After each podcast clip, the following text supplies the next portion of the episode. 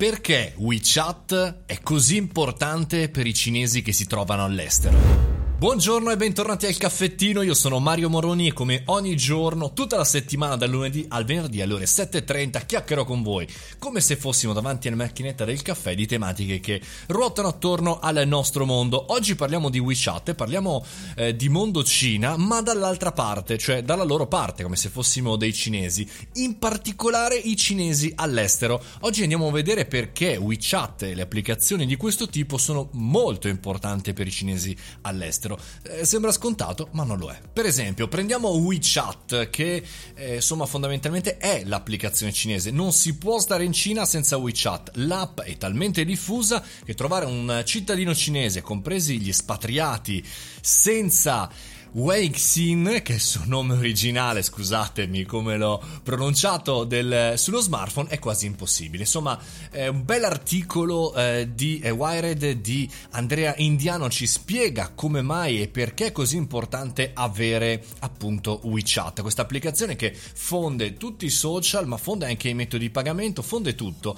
ed è sicuramente molto utile. Però è molto importante anche se siamo all'estero perché è l'unica possibilità è l'unico strumento per poter parlare con quelli che sono a casa, eh, quindi familiari e amici cinesi. E poi non soltanto, ma interessante e importante anche il ruolo che in questo caso eh, può avere WeChat per le minoranze, non soltanto in Cina, ma anche in Tibet. Sapete, lì la situazione è molto importante. Ci dimentichiamo spesso di quanto è frammentato il mondo e quanto quando ascoltiamo le campagne di Trump, che chiaramente ora da qui a inizio di novembre novembre continuerà a battagliare su questo argomento, ci dimentichiamo che il mondo è molto più vasto e molto più difficile rispetto alle semplificazioni che noi tutti, come è normale, lavoratori d'Occidente facciamo. Il mondo è molto vasto e l'esempio è quello dei rifugiati tibetani, per esempio in India, che hanno avuto un ban eh, pazzesco sulle piattaforme di Tencent e quindi anche qui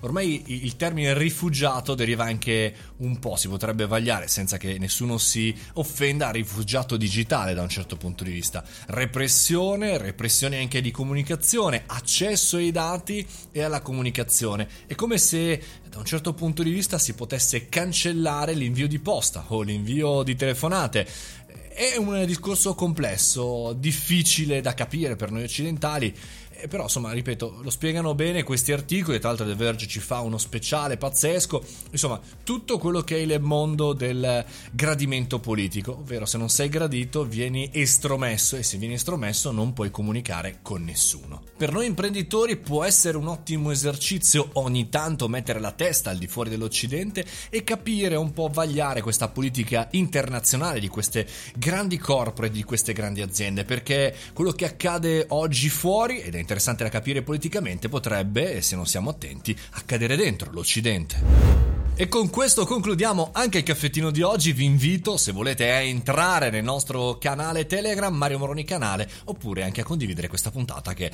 ci fa piacere e ci aiuta per allargare il caffettino. Fate i bravi, mangiate le verdure, ci sentiamo domani, 7.30.